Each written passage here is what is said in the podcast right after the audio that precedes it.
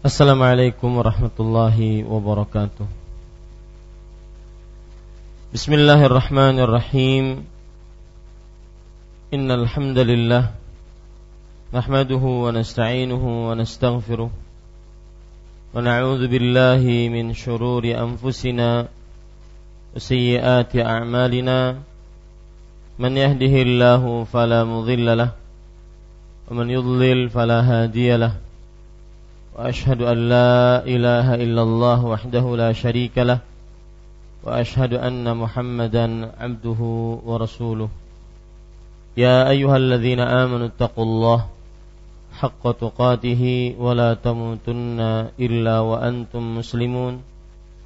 يا أيها الناس اتقوا ربكم الذي خلقكم من نفس واحدة وخلق منها زوجها وبث منهما رجالا كثيرا ونساء واتقوا الله الذي تساءلون به والأرحام إن الله كان عليكم رقيبا يا أيها الذين آمنوا اتقوا الله وقولوا قولا سديدا يصلح لكم أعمالكم ويغفر لكم ذنوبكم ومن يطع الله ورسوله فقد فاز فوزا عظيما. أما بعد فإن أصدق الحديث كتاب الله وأحسن الهدي هدي محمد صلى الله عليه وعلى آله وسلم وشر الأمور محدثاتها وكل محدثة بدعة وكل بدعة ضلالة وكل ضلالة في النار. Alhamdulillah kita bersyukur pada Allah Subhanahu wa taala pada malam ini malam Selasa malam yang pertama dari 1 Zulhijjah 1436 Hijriah. Kita duduk bersama untuk mengkaji kembali kitab Bulughul Maram min adillatil ahkam yang ditulis oleh Al-Hafidh Ibnu Hajar Al-Asqalani rahimahullahu taala. Salawat dan salam semoga selalu Allah berikan kepada Nabi kita Muhammad sallallahu alaihi wa ala alihi wasallam pada keluarga beliau, para sahabat serta orang-orang yang mengikuti beliau sampai hari kiamat kelak dengan nama-nama Allah yang husna dan sifat-sifat yang ulia saya berdoa Allahumma inna nas'aluka ilman nafi'an wa rizqan tayyiban wa amalan mutaqabbala. Wahai Allah sesungguhnya kami mohon kepada Engkau ilmu yang bermanfaat rezeki yang baik dan amal yang diterima. Amin ya rabbal alamin Bapak Ibu saudara-saudari yang dimuliakan oleh Allah Subhanahu wa taala, sebelum segala sesuatunya kita mempelajari bab yang baru, maka saya ingin mengingatkan kepada Bapak Ibu saudara-saudari yang dimuliakan oleh Allah Subhanahu wa taala suatu adab dalam menuntut ilmu agama yaitu seorang yang menuntut ilmu agama sebagaimana yang dijelaskan dalam hadis Jibril alaihi salam ketika beliau datang kepada Nabi Muhammad sallallahu alaihi wasallam untuk menuntut ilmu agama maka beliau mendekat kepada orang yang mengajar ilmu agama tersebut. Oleh karena itu mohon kepada bapak-bapak untuk duduknya yang rapi kemudian maju dan mendekat. Semuanya.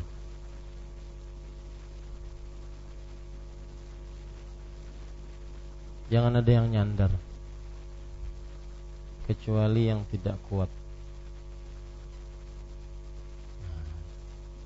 Ini baru majelis ilmu Tadi majelis nobar Nonton bareng. Sekehendaknya datang Sekehendaknya lihat. Baik. Dan ini sepertinya cukup sekali. Habis itu tidak perlu lagi kecuali jika diperlukan. Ada pepatah Arab mengatakan Al-isyarah wal hayawan yakfihi al Orang yang berakal itu cukup dengan isyarat. Sedangkan hewan yang tidak berakal cukup dengan pukulan.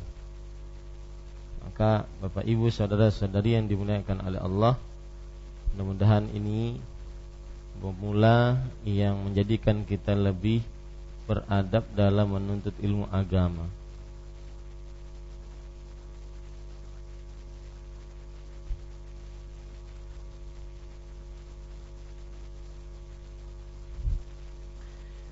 Bismillahirrahmanirrahim.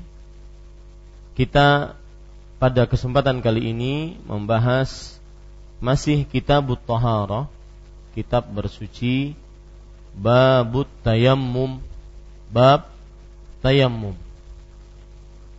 Sebelum kita masuk membaca hadis-hadis yang ada di dalam bab tayammum yang disebutkan oleh Al-Hafidh Ibnu Hajar Al-Asqalani rahimahullahu taala, maka kita ingin mengetahui beberapa hal muqaddimah dari tayamum. Makna tayamum secara bahasa. At-tayammum secara bahasa artinya adalah al-qasdu yaitu menuju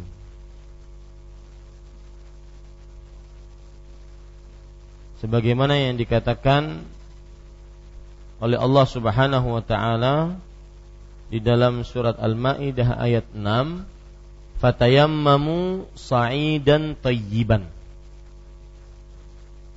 Fa illam tajidu ma'an fatayammamu sa'idan tayyiban. Jika kalian tidak mendapati air maka tayammamu menujulah kepada debu yang baik yang suci. Di dalam kitab As-Sihah Ibnu Sukit Sikit berkata, "Ai uqsudut sa'idat tayyiba." Maksudnya adalah menujulah kepada debu yang suci tatkala tidak mendapati air. Ini makna tayamum secara bahasa. Menuju bermaksud ini makna-makna bahasa. Adapun makna syar'i dijelaskan oleh para ulama di antaranya yang disebutkan oleh Imam Ibnu Hajar Al-Asqalani rahimahullahu taala dalam kitab beliau Fathul Bari bahwa tayammum adalah at-ta'abbudu lillahi ta'ala biqasdi as-sa'id tayyib limashil wajhi wal yadaini bihi biniyati raf'il hadathi liman faqadal ma'a aw ajazan isti'malih artinya tayamum adalah beribadah kepada Allah Subhanahu wa taala dengan memakai debu yang suci untuk mengusap wajah dan kedua tangan. Tayamum adalah beribadah kepada Allah Subhanahu wa taala dengan memakai debu yang suci untuk mengusap wajah dan kedua tangan. Dengan niat mengangkat hadas bagi siapa yang tidak mendapati air atau tidak sanggup memakainya. Ini disebut dengan tayamum.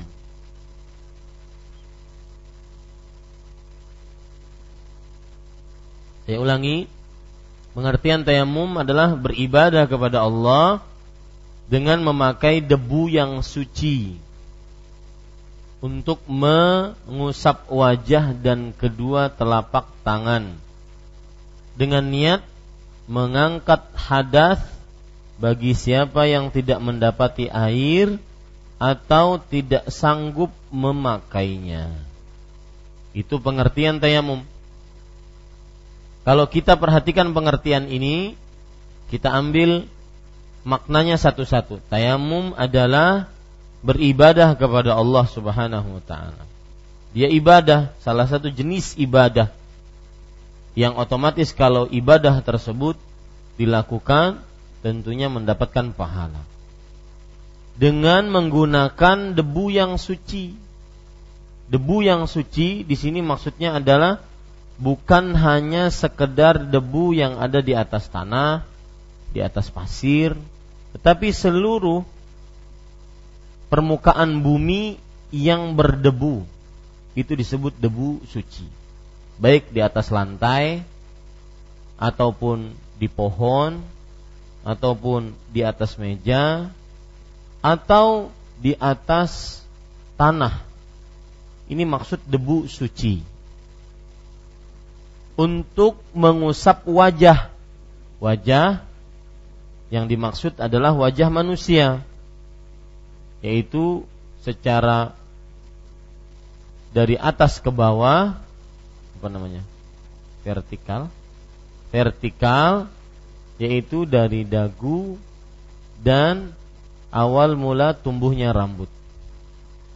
Horizontal dari mulai telinga batasannya sampai telinga wajah. Kemudian dan kedua telapak tangan, telapak tangan saja. Tidak perlu sampai siku, kedua telapak tangan saja. Dan ini nanti terjadi perbedaan pendapat di antara para ulama. Dengan niat untuk mengangkat hadas. Hadas sudah kita sebutkan hadas adalah sesuatu yang terjadi pada diri seseorang yang menyebabkan dia tidak bisa melaksanakan berbagai macam aktivitas ibadah seperti sholat, baca Quran dan yang lain. Hadas. Seperti junub, seperti hadas kecil, hadas besar. Tayamum ini diperbolehkan bagi siapa yang tidak mendapati air.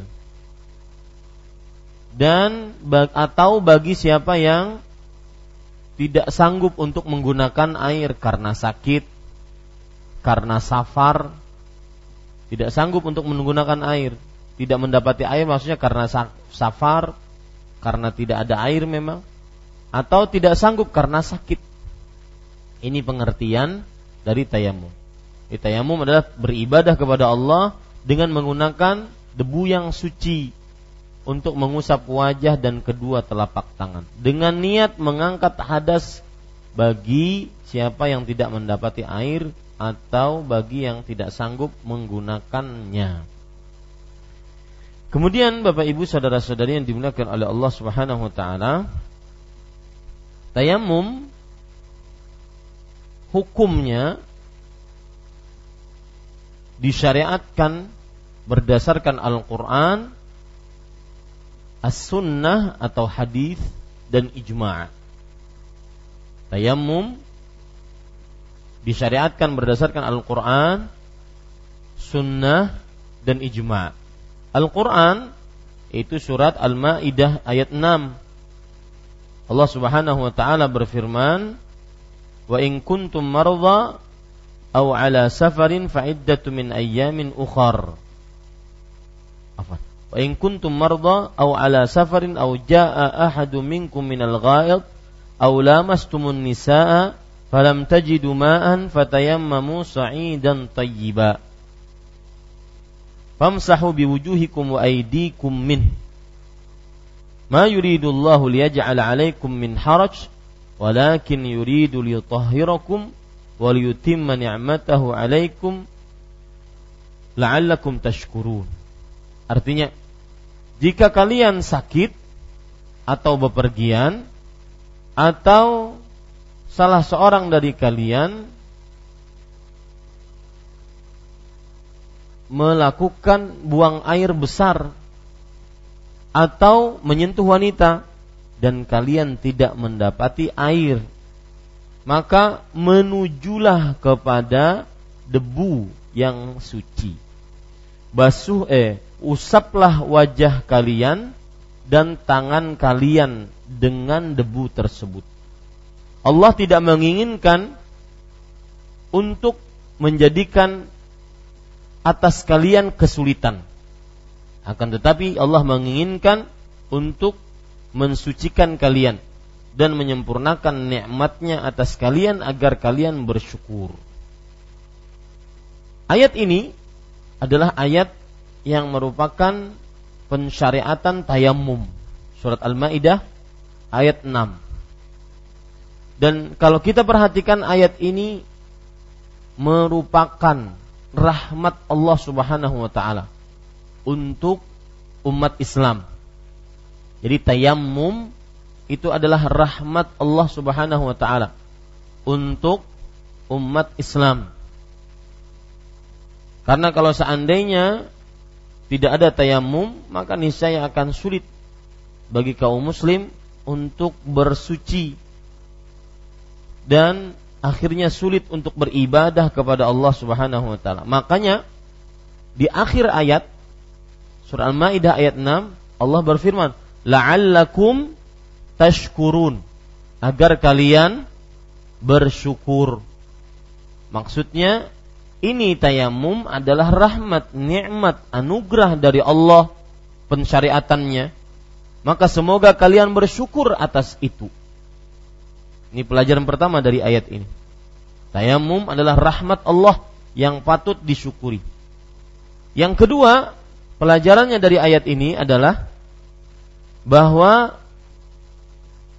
seluruh syariat Allah baik itu berupa hukum-hukum ataupun amalan-amalan praktis seperti sholat, dan yang seluruh berkaitan dengan sholat, wudhu, tayamum, mengusap di atas khuf, dan yang semisalnya, atau puasa, atau baca Quran, atau haji, umroh, apa pun syariat Allah, maka identik dengan kemudahan. Ini pelajaran kedua dari ayat ini semua syariat Allah identik dengan kemudahan. Allah berfirman, "Ma yuridullahu liyaj'ala 'alaikum min haraj." Allah Subhanahu wa taala tidak menginginkan bagi kalian menjadikan bagi kalian kesusahan di dalam syariatnya. Di dalam ayat yang lain Allah Subhanahu wa taala berfirman dalam dalam ayat-ayat tentang puasa, "Yuridullahu bikumul yusra wala yudidu bikumul usr. Allah Subhanahu wa taala menginginkan kemudahan bagi kalian dan tidak menginginkan kesulitan bagi kalian. Dalam ayat yang lain Allah Subhanahu wa taala berfirman tentang tidak sulitnya syariat Islam yaitu ma yudidu uh, liyaj'ala 'alaikum min haraj. Artinya Allah Subhanahu wa taala tidak akan menjadikan bagi kalian kesulitan. Ini Bapak Ibu saudara-saudari yang dimuliakan oleh Allah Subhanahu wa taala. Yang jelas syariat Allah mudah. Ini syariat ini identik dengan syariat Allah, kemudahan. Maka, nah itu baru koma tuh maka apa saja yang tersebar di tengah umat Islam syariat-syariat yang sulit pasti bukan dari syariat Allah atau pasti bukan dari ajaran Nabi Muhammad sallallahu alaihi wasallam. Kemudian Bapak Ibu saudara-saudari yang dimuliakan oleh Allah. Pelajaran yang kita bisa ambil dari ayat ini juga yaitu bahwa Allah Subhanahu wa taala mensyariatkan tayamum sebagai gantian dari wudhu. Hmm. Sebagai gantian dari wudhu. Ini beberapa faedah dari ayat ini. Ya, ingat itu sebagai gantian dari dari wudhu.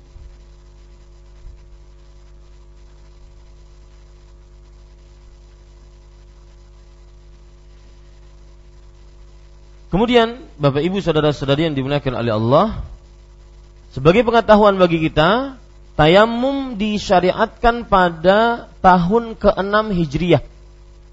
Pada peperangan Bani Mustaliq. Mustaliq.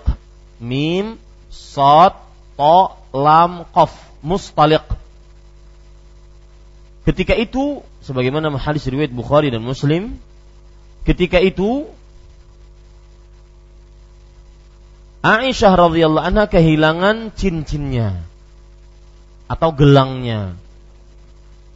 Kemudian beliau gara-gara Aisyah kehilangan gelangnya, kaum muslim tertahan. Padahal tidak ada air. Kalau mereka jalan mereka akan dapati air. Makanya uh, Abdullah uh, Abu Bakar As-Siddiq radhiyallahu anhu marah kepada anaknya dan juga kaum muslim pada waktu itu menyebutkan ahabisatunahi apakah Aisyah radhiyallahu anha menahan kita? Artinya gara-gara Aisyah beliau bisa menahan kita. Nah ini menunjukkan Bapak Ibu saudara-saudari yang dimuliakan oleh Allah Subhanahu wa taala bahwa kejadian tayamum sampai disyariatkan karena Aisyah radhiyallahu anha yang waktu itu ikut bersama Rasul sallallahu alaihi wasallam peperangan maka gelang beliau hilang. Kemudian belum didapati padahal kaum muslim pada waktu itu belum sholat dan tidak ada air. Artinya kalau mereka jalan mereka akan mendapati air. Gara-gara waktu itu Aisyah radhiyallahu anha dan ini hikmah Allah Subhanahu wa taala dalam pensyariatannya bahwa Allah Subhanahu wa taala dengan hikmah hilangnya gelang Aisyah mensyariatkan tayamum. Ini Bapak Ibu saudara-saudari yang dimuliakan oleh Allah Subhanahu wa taala. Maka turunlah surat Al-Maidah ayat 6. Dan kejadian itu terjadi pada tahun ke-6 Hijriyah di peperangan Bani Mustaliq. Kemudian Bapak Ibu saudara-saudari yang dimuliakan oleh Allah Subhanahu wa taala. Para ulama mengatakan syarat tayamum syarat tayamum ada dua. Yang pertama yaitu tidak dapat memakai air. Dan ini disepakati oleh para ulama. Tidak dapat memakai air atau tidak mendapati air. Sebagaimana surat Al-Maidah ayat 6 tadi, "Falam tajidu ma'an."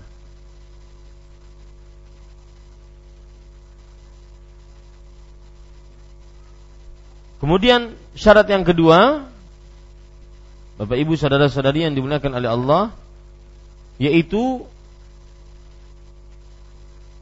tidak mendapati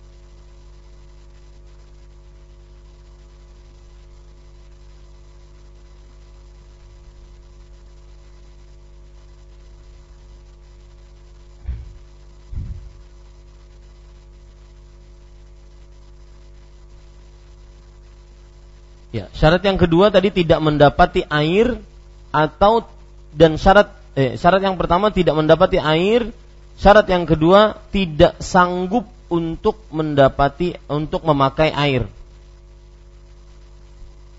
Ya, syarat yang pertama yaitu tidak mendapati air, syarat yang kedua tidak sanggup untuk memakai air. Taib. Kemudian Bapak Ibu saudara-saudari dimuliakan oleh Allah Subhanahu wa taala terdapat pertanyaan Siapakah yang boleh bertayamum? Ini mukaddimah semua. Siapakah yang boleh bertayamum?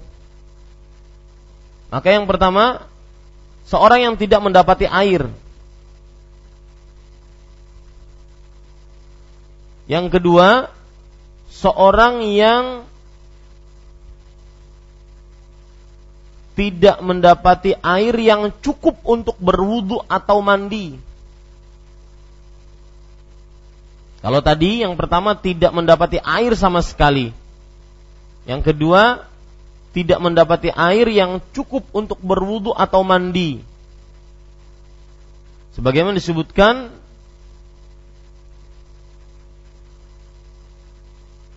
Allah Subhanahu wa taala berfirman di dalam surat At-Taghabun ayat 16. Fattaqullaha mastata'tum. Bertakwalah kepada Allah sesuai dengan kemampuan kalian. Sebab yang ketiga diperbolehkan bertayamum ketika udara sangat dingin dan ditakutkan kehancuran atau kematian. Udara sangat dingin.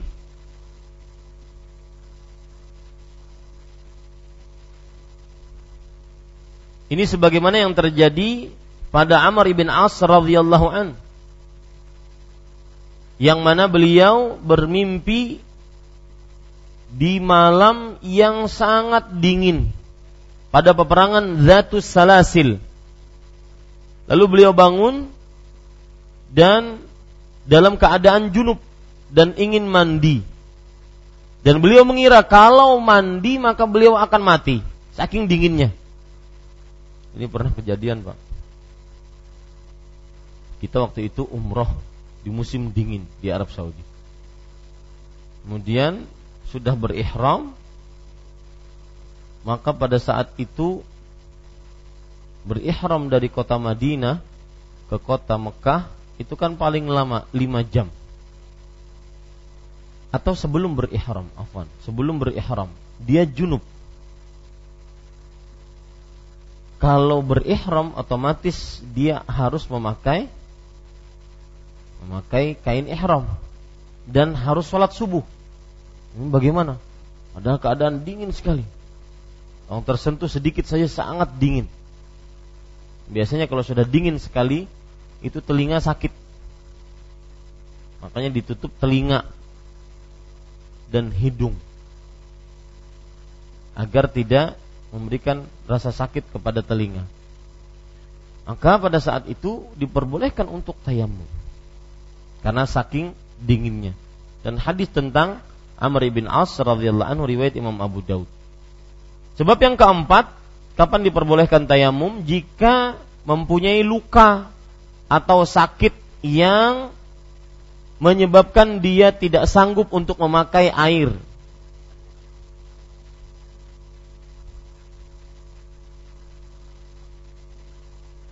Hal ini sebagaimana terjadi dalam hadis riwayat Imam Abu Daud juga dari hadis Abdullah bin Abbas dan Jabir radhiyallahu anhuma bahwa seorang pernah tertimpa batu kepalanya lalu bocor dan ini dalam perjalanan.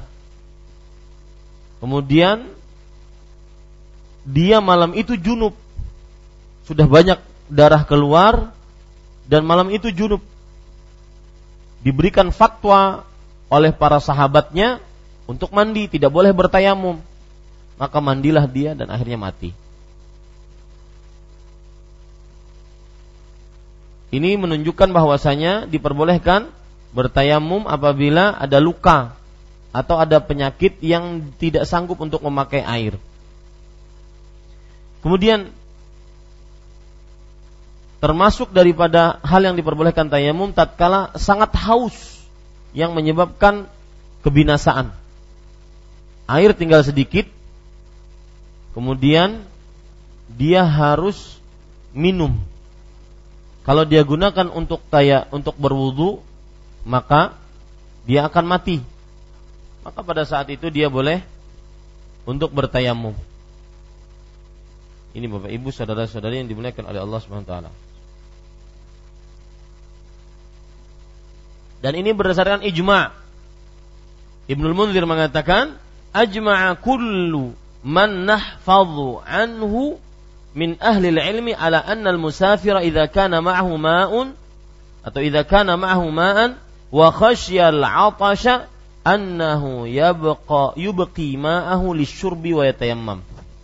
Para ulama yang kami hafal keilmuannya bersepakat bahwa musafir jika dia membawa air dan dia takut haus, maka dia hendaknya menyisakan airnya untuk minum dan dia bertayamum. Tidak usah digunakan untuk ber berwudu. Taib. Kemudian Bapak Ibu saudara-saudari yang dimuliakan oleh Allah, sebagai mukaddimah juga tentang tayamum bahwa tayamum ini adalah kekhususan yang dimiliki oleh umat Nabi Muhammad sallallahu alaihi wasallam. Tayamum ini adalah kekhususan yang dimiliki oleh umat Nabi Muhammad sallallahu alaihi wasallam. Sebagaimana hadis yang akan kita bahas nantinya. Kemudian Bapak Ibu saudara-saudari, tambahan sebagai mukaddimah dari tayamum.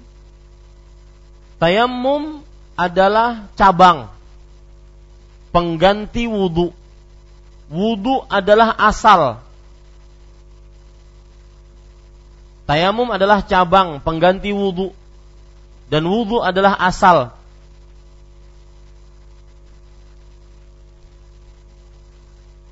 Maksudnya apa? Oleh karena itu tidak boleh bertayamum selama ada air. Oleh karena itu tidak boleh bertayamum selama ada air atau selama sanggup memakai air.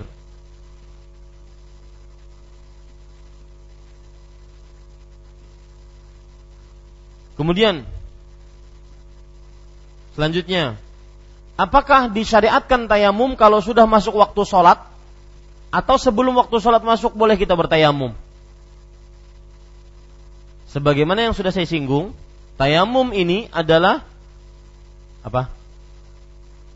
Apa? Barusan ditulis tayamum adalah cabang. Para ulama mengatakan al-hukmu yaduru ma'illatihi wujudan wa adaman. Hukum berputar sesuai dengan sebabnya. Ada atau tidak ada? Kalau tidak ada sebab, maka tidak ada hukumnya. Tidak ada air, maka baru ada tayamum. Kalau ada air, nggak ada tayamum. Nah, timbul pertanyaan, apakah tayamum disyariatkan tatkala sudah masuk waktu sholat? Kenapa dibicarakan ini? Karena syarat sholat adalah bersuci. Taib. Lalu apa hubungannya dengan tayamum? Saya ulangi timbul pertanyaan bahwa apakah bertayamum harus sudah masuk waktu sholat atau tidak? Kenapa timbul pertanyaan ini? Hmm. Syarat sah sholat ada wudhu lalu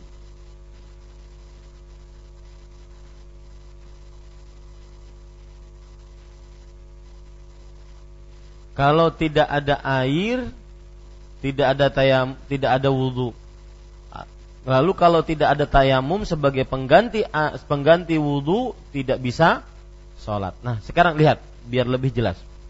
Pertanyaannya apa yang saya tanyakan tadi? Apakah disyaratkan untuk bertayamum harus masuk masuk waktu sholat? Artinya begini kita nunggu azan dulu wah benar-benar nggak ada air nih baru kita tayamum. Atau diperkirakan memang tidak ada air meskipun belum masuk waktu sholat, boleh tayamum. Mana yang pilih? Yang pertama apa yang kedua? Hah? Yang pertama, perhatikan. Seorang ingin bertayamum meskipun belum masuk waktu sholat. Artinya kemungkinan habis azan ada hujan nih. Untuk wudhu. Kalau ada air berarti tidak ada tayamumnya. Nah, apakah tayamum menunggu azan dulu masuk waktu sholat atau boleh bertayamum sebelum waktu sholat? Hah?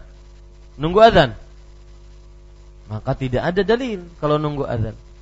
Maka jawabannya tidak disyaratkan untuk tayamum masuk waktu azan, masuk waktu sholat. Selama tidak ada air, meskipun belum masuk waktu sholat, misalkan azan jam 3.30 asar. Saya ingin bertayamum jam 3 seperempat. Boleh nggak? Boleh? Boleh. Ya. Ini pendapat yang kuat. Ini pendapat yang benar. Boleh. Karena tayamum para ikhwan yang dirahmati oleh Allah Subhanahu wa taala tidak disyariatkan harus masuk waktu sholat. Jika dia yakin tidak ada air, maka langsung saja dia bertayamum. Ada orang berkata, tuh udah jam tiga seperempat nggak tayamum ente, nggak ada air sekarang. Ntar aja kalau jam 3.30 pas azan baru saya tayamum. Kenapa dia seperti itu? Karena mungkin saja ada ada air. Tapi pendapat ini lemah. Pendapat yang kuat adalah apa? Boleh bertayamum meskipun belum masuk waktu waktu sholat. Baik. Kemudian Bapak Ibu saudara-saudari yang dimuliakan oleh Allah. Apakah ya, silakan azan dulu.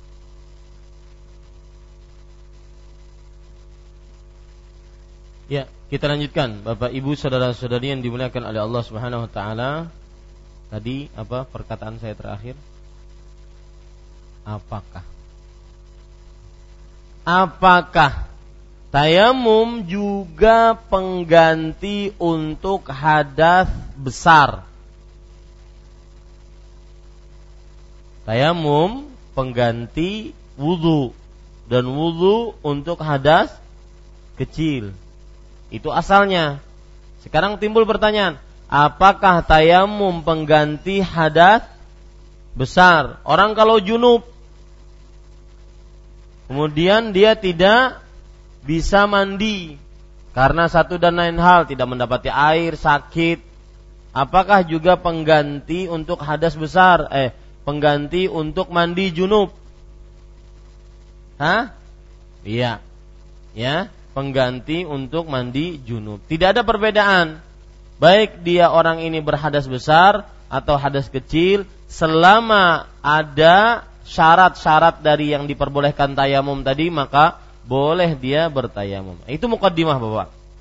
Ya, semua yang saya sebutkan tadi adalah mukaddimah. Nah, sekarang sebelum saya masuk kepada pembacaan hadis, maka di sini ada perkataan menarik dari para ulama. Al-Hafidh Ibnu Hajar Al-Asqalani, penulis buku ini, setelah menyebutkan tata cara bersuci dengan air, baik itu bersuci dengan air tata cara yang kecil ataupun tata cara yang ringan seperti berwudu, menghilangkan hadas kecil. Atau tata cara bersuci dengan air dengan air untuk menghilangkan hadas besar seperti mandi. Maka kemudian penulis melanjutkan untuk menyebutkan hadis-hadis yang berkaitan dengan tata cara bersuci dengan debu. Nah, itu itu urutan. Ya. Dan sulit untuk mengurut-ngurut seperti itu. Membuat urutan seperti ini sulit. Jadi setelah beliau menyebutkan semua hal yang berkaitan dengan wudhu, kemudian setelah itu berkaitan dengan mandi, ya, bersuci yang kecil, bersuci yang besar, kemudian beliau menyebutkan bersuci dengan dengan debu. Nah, beliau menyebutkan seperti ini kenapa? Karena mengikuti Al-Qur'an. Al-Qur'an mendahulukan wudhu, baru setelah itu apa? Tayamum. Ini kenapa demikian? Karena memang tayamum adalah apa? Ganti cabang dari wudhu dan wudhu adalah apa? Asal. Itu tadi. Ini Bapak Ibu, saudara-saudari yang dimuliakan oleh Allah Subhanahu wa taala. Agar di sini penulis seakan-akan ingin berkata kepada kita, jangan pergi ke tayamum langsung. Kalau masih mampu ber berwudu. Nah, itu itu pelajaran-pelajaran dari bab. Taib. Sekarang kita baca hadis yang pertama yang disebutkan oleh penulis rahimahullahu taala. Dan saya berpesan kepada jamaah yang sholat isya kita kan terlambat sholat isyanya ya sampai setengah sembilan kadang-kadang maka jangan duduk di halaman rugi orang majelis ilmu majelis ya. Majelis ilmu itu majelis yang di di apa? Dihadiri oleh para malaikat. Ini duduk di halaman ngobrol. Kayak sudah pintar sendiri. Saya biarin dimarahin orang nggak apa-apa. Pun Iya, kada masuk catatan Jasidin. Siapa tahu kita meninggal di sini. Masa meninggal di luar masjid ya kalau fadilah. Nah, subhanallah. Iya. iya. Jadi pemandangan aneh. Pemandangan aneh yang ada cuma hanya di Banjarmasin mungkin. Ya. Kalau seandainya tidak ikut kajian, tidak mengapa tetapi hadir. Jangan duduk di pelataran. Ya, seakan-akan sudah tidak membutuhkan ilmu.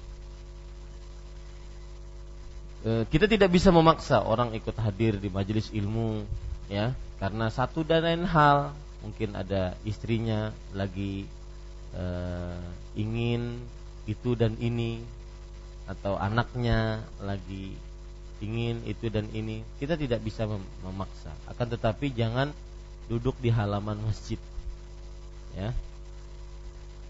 Ini Bapak Ibu saudara-saudari yang dimuliakan oleh Allah yang lebih parah lagi memboikot ustadz nah ini parah nih ini nggak boleh ini haram hukumnya ya itu harus dihilangkan sifat seperti itu menuntut ilmu itu nikmat Allah Subhanahu wa taala. Nikmat. Nikmat Allah Subhanahu wa taala. Dan kalau sudah nikmat, tanda bersyukurnya adalah kita harus menghadirinya. Dan dahulu orang menuntut ilmu itu apa? Harus bepergian dari mana? Dari Irak Basrah ke mana? Ke Yaman. Imam Ahmad menemui Imam Syafi'i rahimahullah. Ya. Habis bekal, habis bekal kerja dulu. Baru bisa neruskan. Ini sekarang lampu begitu terang. Humap sedikit AC jalan. Pakai karpet. Kadang buku disediakan. Apa kurangnya? Ya, Ustadznya datang. Ada yang Ustadz di higa rumah masjid. Ada yang dari luar kota datang jauh-jauh sidin. Datangin, datangin.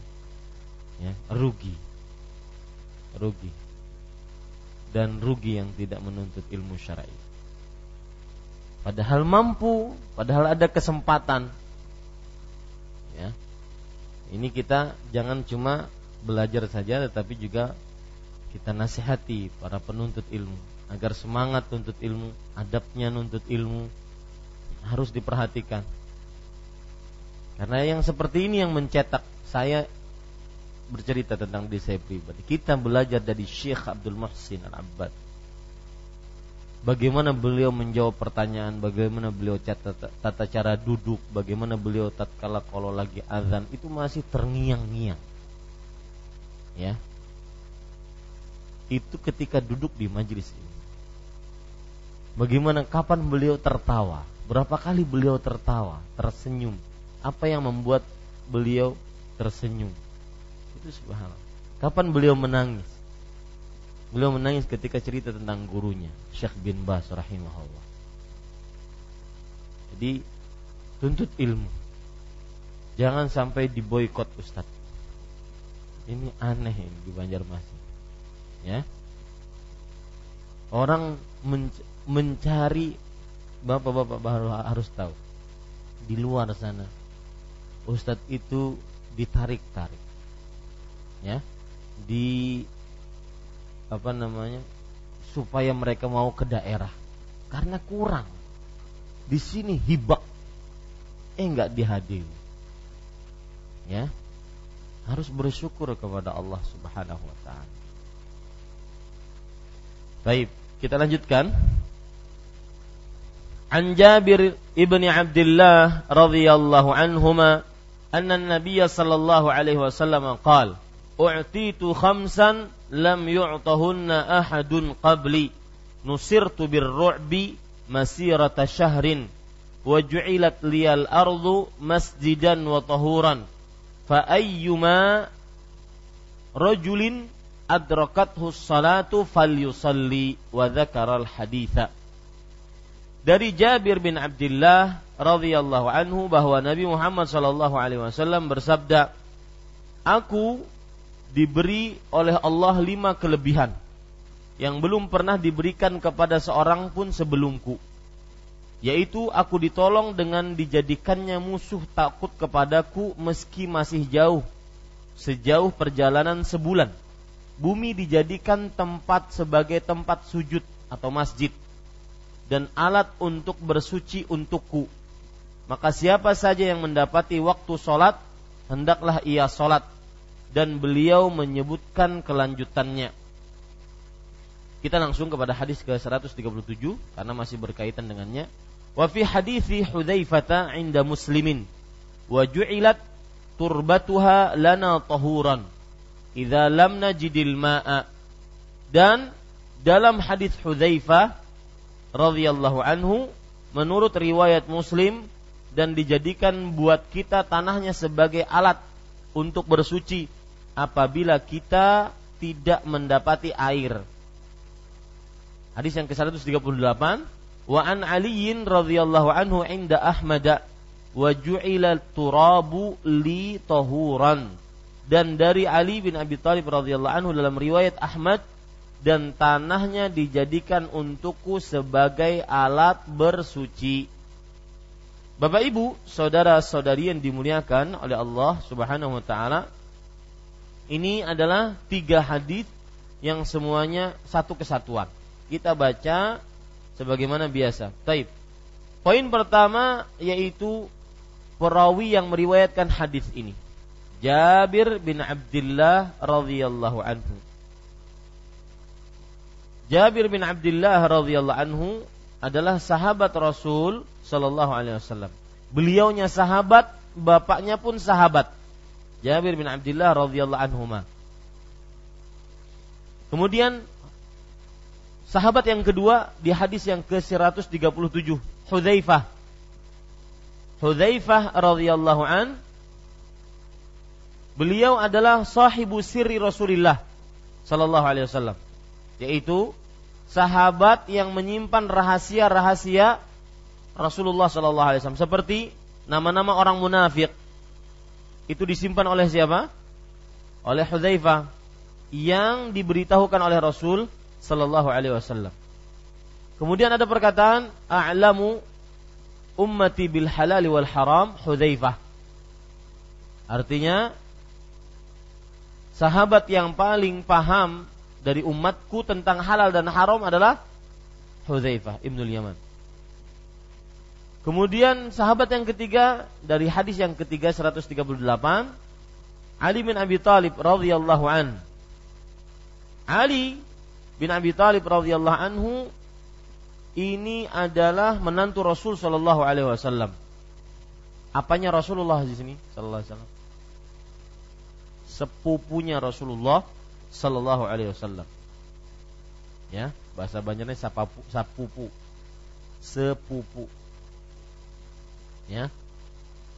Kemudian Bapak Ibu saudara-saudari yang dimuliakan oleh Allah Subhanahu wa taala, Ali bin Abi Thalib adalah khalifah yang keempat dan digelari sebagai Saifullah. Dan beliau adalah orang yang ketiga masuk ke dalam agama Islam dan yang pertama dari anak-anak. Dan beliau adalah seorang menantu Rasul Shallallahu Alaihi Wasallam dan kedudukan Ali bin Abi Thalib kepada Rasulullah Shallallahu Alaihi Wasallam seperti kedudukan Harun kepada Musa alaihissalam. Kemudian Ali bin Abi Thalib radhiyallahu anhu beliau diagungkan tanpa kebenaran oleh kaum Syiah Rafidhah sampai menjadikan Ali bin Abi Thalib radhiyallahu anhu sebagai sebagai Tuhan.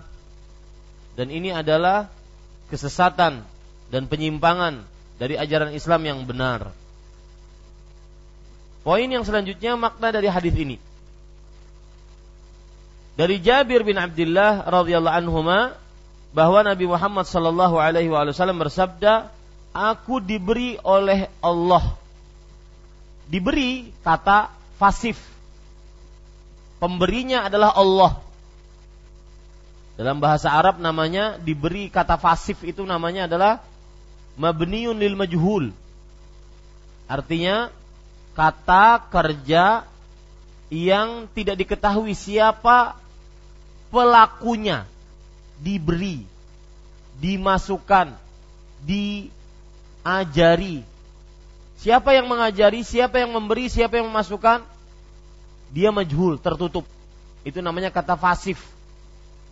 Ya makanya di sini oleh penerjemah kita diberi oleh Allah. Dan itu tidak ada dalam hadisnya. Aku diberi. Pemberinya siapa? Allah Subhanahu wa taala. Lima kelebihan. Kata lima bukan pembatasan ingat itu garis bawahi baik-baik lima kelebihan kata lima kelebihan ini bukan batasan karena di sana dalam hadis-hadis Rasul banyak sekali kelebihan-kelebihan Rasul Shallallahu Alaihi Wasallam yang tidak dimiliki oleh nabi-nabi lain selain lima ini. Ya, selain lima ini. Nanti saya akan sebutkan atau saya akan sebutkan sekarang. Yaitu dalam hadis yang lain yang diriwayatkan oleh Imam Muslim, "Fuddiltu 'alal anbiya bisit aku diutamakan di atas para nabi dengan enam perkara. Nah ini menunjukkan ini lima. Kemudian ini enam. Kemudian di dalam hadis yang lain yang diriwayatkan oleh Imam Muslim juga, "U'titu malam yu'ta ahadun minal anbiya." Aku diberikan oleh Allah yang belum pernah diberikan oleh para nabi. Ini bahkan tidak ada penyebutan lima atau enam. Aku diberikan oleh Allah sesuatu yang tidak pernah diberikan oleh Nabi. Berapa jumlahnya? Enggak ada. Baik. Di dalam hadis Abdullah bin Mas'ud radhiyallahu anhu, fa'utiya Rasulullah sallallahu alaihi wasallam salatan. Rasul sallallahu alaihi wasallam diberikan keutamaan tiga perkara. Makanya para ulama mengatakan al-adadu la mafhumalah. Artinya jumlah bilangan itu tidak ada pemahaman atasnya. Ya. Sering ini dalam Al-Qur'an ataupun dalam hadis-hadis Rasul disebutkan jumlah bilangan adat namanya, jumlah bilangan. 6, 7 ya. Seperti misalkan hadis Rasul sallallahu alaihi wasallam sab'atun yudhilluhumullah tujuh golongan yang dinaungi oleh Allah Subhanahu wa taala. Tidak ada naungan di hari itu kecuali naungan Allah. Apakah tujuh ini saja? Enggak. Masih banyak yang lain yang dinaungi oleh Allah di bawah naungannya selain tujuh ini. Lalu Ustadz, jumlah bilangan tadi untuk apa? Makanya seperti yang saya sebutkan. Lima kelebihan itu apa tadi? Bukan pembatasan. Ya. Kenapa? Maka tulis karena para ulama mengatakan jumlah bilangan la mafhumalahu. Ya, tidak bisa dipahami, artinya bukan pembatasan. Ini Bapak Ibu saudara-saudari yang dimuliakan oleh Allah Subhanahu wa taala.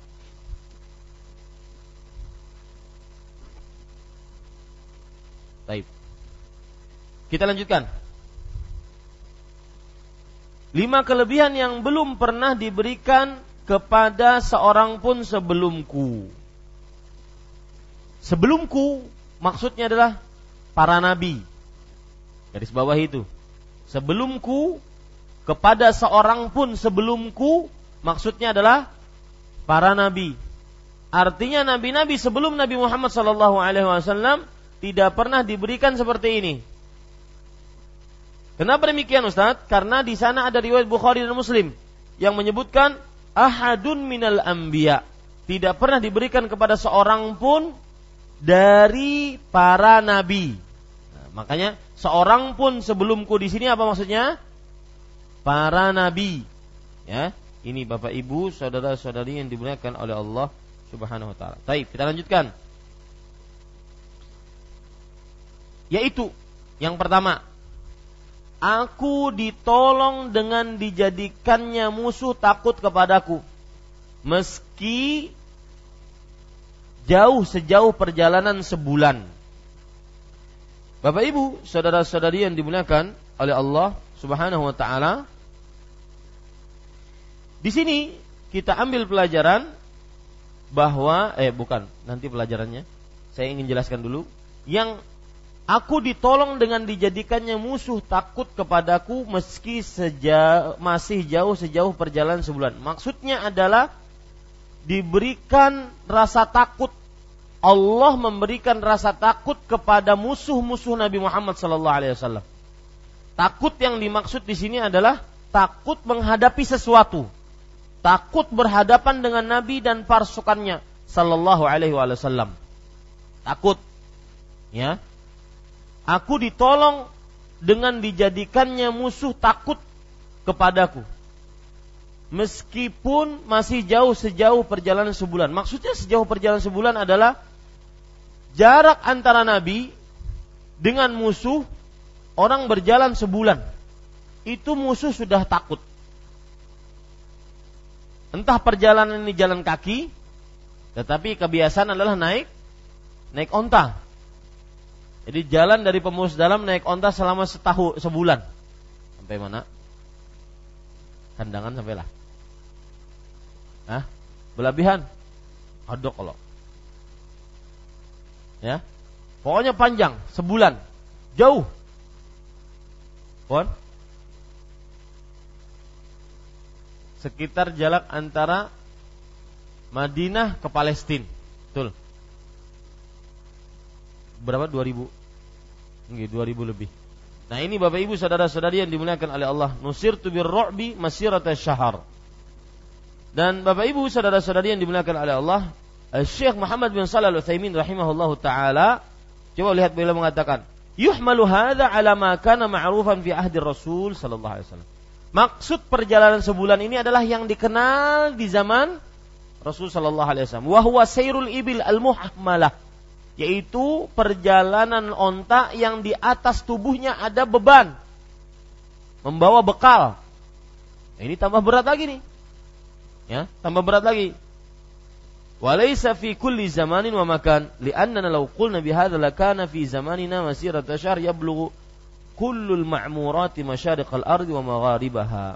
Kata beliau bukan berarti maksud sepe, maksudnya adalah se, e, perjalanan sebulan ini di di setiap tempat atau setiap waktu. Karena kalau kita sekarang perjalanan sebulan mungkin bisa keliling dunia.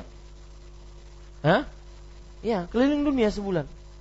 Dan itu tanda uh, hari kiamat.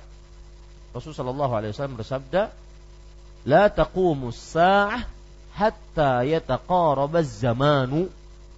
Tidak akan dibangkitkan hari kiamat sampai waktu semakin mendekat keren jatuh di Masjidil Haram.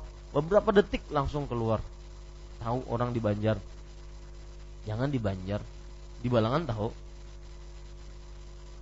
Ya, di Halabia tahu. Ini Bapak Ibu saudara-saudari yang dimuliakan oleh Allah Subhanahu wa taala. Baik. Kita lanjutkan. Kemudian ini yang pertama, Bapak Ibu, saudara-saudari yang dimuliakan oleh Allah Subhanahu wa taala. Dan itu janji Allah kepada Rasul sallallahu alaihi wasallam. Sebagaimana disebutkan dalam surat Al-Hajj ayat 40. Janji Allah Allah akan menolong rasulnya. Wala yansurun wala yansurannallahu man yansuruh. Allah sungguh akan menolong orang-orang yang menolongnya. Ya, Allah Subhanahu wa taala sungguh akan menolong orang-orang yang menolongnya. Di sini terdapat pelajaran menarik. Mungkin kita melihat keadaan kaum muslim ditindas, diusir, masuk ke negara lain, sulit, maka tolong agama Allah. Niscaya Allah akan menolong kita. Di negara kita, Islam diinjak-injak mungkin, sunnah dihina, ya, maka tolong agama Allah. Kadang-kadang orang-orang yang belajar ilmu agama yang benar-benar sesuai dengan sunnah Rasulullah SAW dikeluarkan harus di, dikeluarkan dari kampung. Tidak boleh tinggal di kampung itu. Maka kita sedih melihatnya. Caranya bagaimana? Tolong agama Allah. Intan surullaha yang surkum. Jika kalian menolong Allah, maka niscaya Allah akan menolong kalian. Dikeluarkan Pak, seperti harus keluar dari seperti orang berhijrah ke kota Mekah. Nggak boleh tinggal di kota Mekah, nggak boleh tinggal di daerahnya. Meskipun dia daerah situ, orang lahir situ, asli situ, nggak boleh. Dan itu bertentangan dengan undang-undang tentunya. Tentangan dengan hak asasi manusia tentunya. Ini, ini Bapak Ibu saudara-saudari ingin ditolong, tolonglah agama Allah. Ya, tolong agama Allah Subhanahu wa taala. Kemudian perlu diingat bagi orang-orang yang mencela sunnah Nabi Muhammad sallallahu alaihi wasallam la yalumuhu illa nafsah. Dia tidak akan sengsara tidak akan uh, tidak akan uh, sengsara kecuali dirinya sendiri. Ya, kecuali dirinya sendiri. Lihat lambat laun akan binasa, pasti tidak ada keraguan di dalamnya. Yang menghina sunnah-sunnah Rasul Sallallahu Alaihi Wasallam, Allah berfirman, Inna syani'aka huwal abtar. Sesungguhnya orang yang mencelamu, termasuk dalam yang mencela sunnahnya, huwal abtar. Dia yang tercela, dia yang terputus, terputus dari rahmat Allah Subhanahu wa taala. Meninggal dalam keadaan husnul khatimah. Su'ul khatimah. Hati-hati ini Bapak Ibu, saudara-saudari yang dimuliakan oleh Allah Subhanahu wa taala. Jadi tidak perlu risau. Inna lanansuru rusulana. Sesungguhnya kami akan benar-benar menolong rasul-rasul kami. Itu pasti janji Allah. Ya, jangan bingung, jangan risau. Ya. Jangan keluarkan parang. Oh, ada di hadapan kuku. Tebas leher. Jangan. Ya. Hadapi dengan ilmu, hadapi dengan mengatakan hasbunallah wa wakil. Yang menghina sunnah-sunnah Rasul, menghina jenggot, menghina haji, menghina hadis, menghina merapatkan kaki, maka kita hanya bisa mengucapkan hasbunallah wa. Dan tegakkan Islam di dalam diri kita. Itu namanya menolong Allah. Bisa Allah akan menolong kita dan itu sudah dari zaman dahulu. Allah Subhanahu wa taala berfirman, "Wa kadzalika ja'alna likulli nabiyyin aduwan syayatin al-insi wal jin." Demikianlah kami jadikan setiap nabi musuh. Enggak heran. Bagi orang-orang yang berilmu enggak heran. Dia akan tetap kokoh, tegar, kuat. Semakin kuat. Semakin dia mendapati ayat-ayat dia seakan-akan terpampang di depan dia. Ini benar firman Allah Subhanahu wa taala. Setiap nabi pasti memusahi musuh, mempunyai musuh. Tapi ingat, inna lanansuru rusulana walladzina amanu. Sesungguhnya kami akan benar-benar menolong Rasul-Rasul kami dan sunnah-sunnah Rasul Sallallahu Alaihi Wasallam. Jangan takut. Ini para ikhwan yang dirahmati oleh Allah Subhanahu Wa Taala. Di zaman sekarang itu, ya, sebagian orang memakai kaedah bedakan diri anda, maka anda akan terkenal. Itu zaman sekarang. Kencingi air zam-zam terkenal. Ya. Kemudian Jamaah Masjid Imam Syafi'i telanjang di masjid depan masjid terkenal tuh. Enggak usah nuntut ilmu, enggak usah apa, ingin terkenal terkenal. Ini Bapak Ibu saudara-saudari yang dimuliakan oleh Allah Subhanahu Mudah-mudahan Allah menghinakan orang yang me mencela sunnah Nabi Muhammad wasallam. Ini akidah. Tidak bisa ditawar-tawar.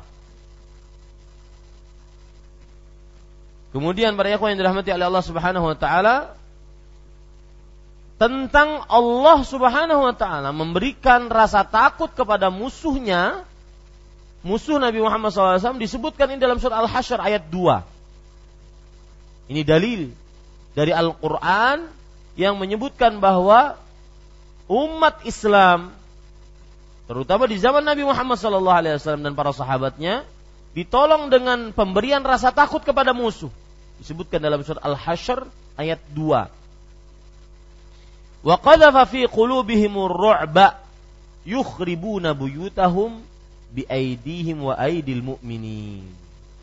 Dan Allah Subhanahu wa taala memberikan di dalam hati-hati mereka rasa takut. Mereka menghancurkan rumah-rumah mereka dengan tangan-tangan mereka dan dengan tangan-tangan orang-orang beriman. Baik. Kita lanjutkan, Bapak Ibu saudara-saudari. Bumi dijadikan sebagai tempat sujud. Ya, dijadikan sebagai tempat sujud yaitu masjid.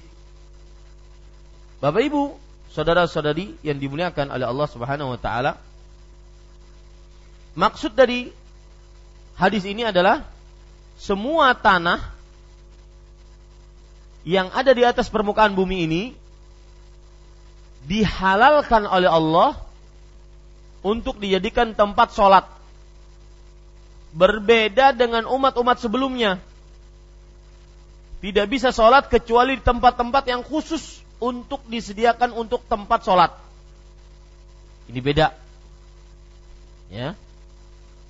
Lihat hadis riwayat Imam Ahmad dengan sanat yang qawi kata Imam Nukathir Wa kana min qabli innama kanu yusalluna fi kana isihim.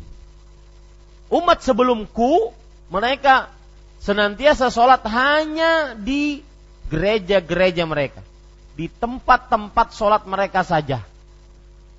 Jadi kalau bepergian, pre sholatnya libur, nggak ada masjid, libur sholatnya. Itu bedanya umat Nabi Muhammad SAW dengan umat-umat sebelumnya. Di mana pun kita bisa sholat. Dijadikan oleh Allah bumi sebagai tempat sholat. Sujud. Nah di sini timbul pertanyaan, Bapak Ibu Saudara-saudari.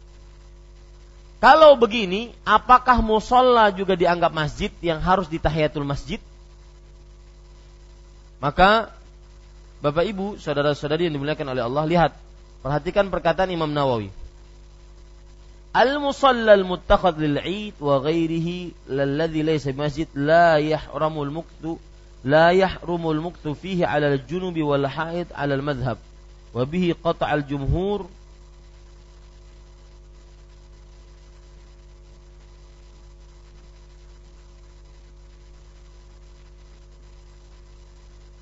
Oh, ini bukan, ini musalla yang disebutkan sebagai tempat sholat Aid ya tanah lapang.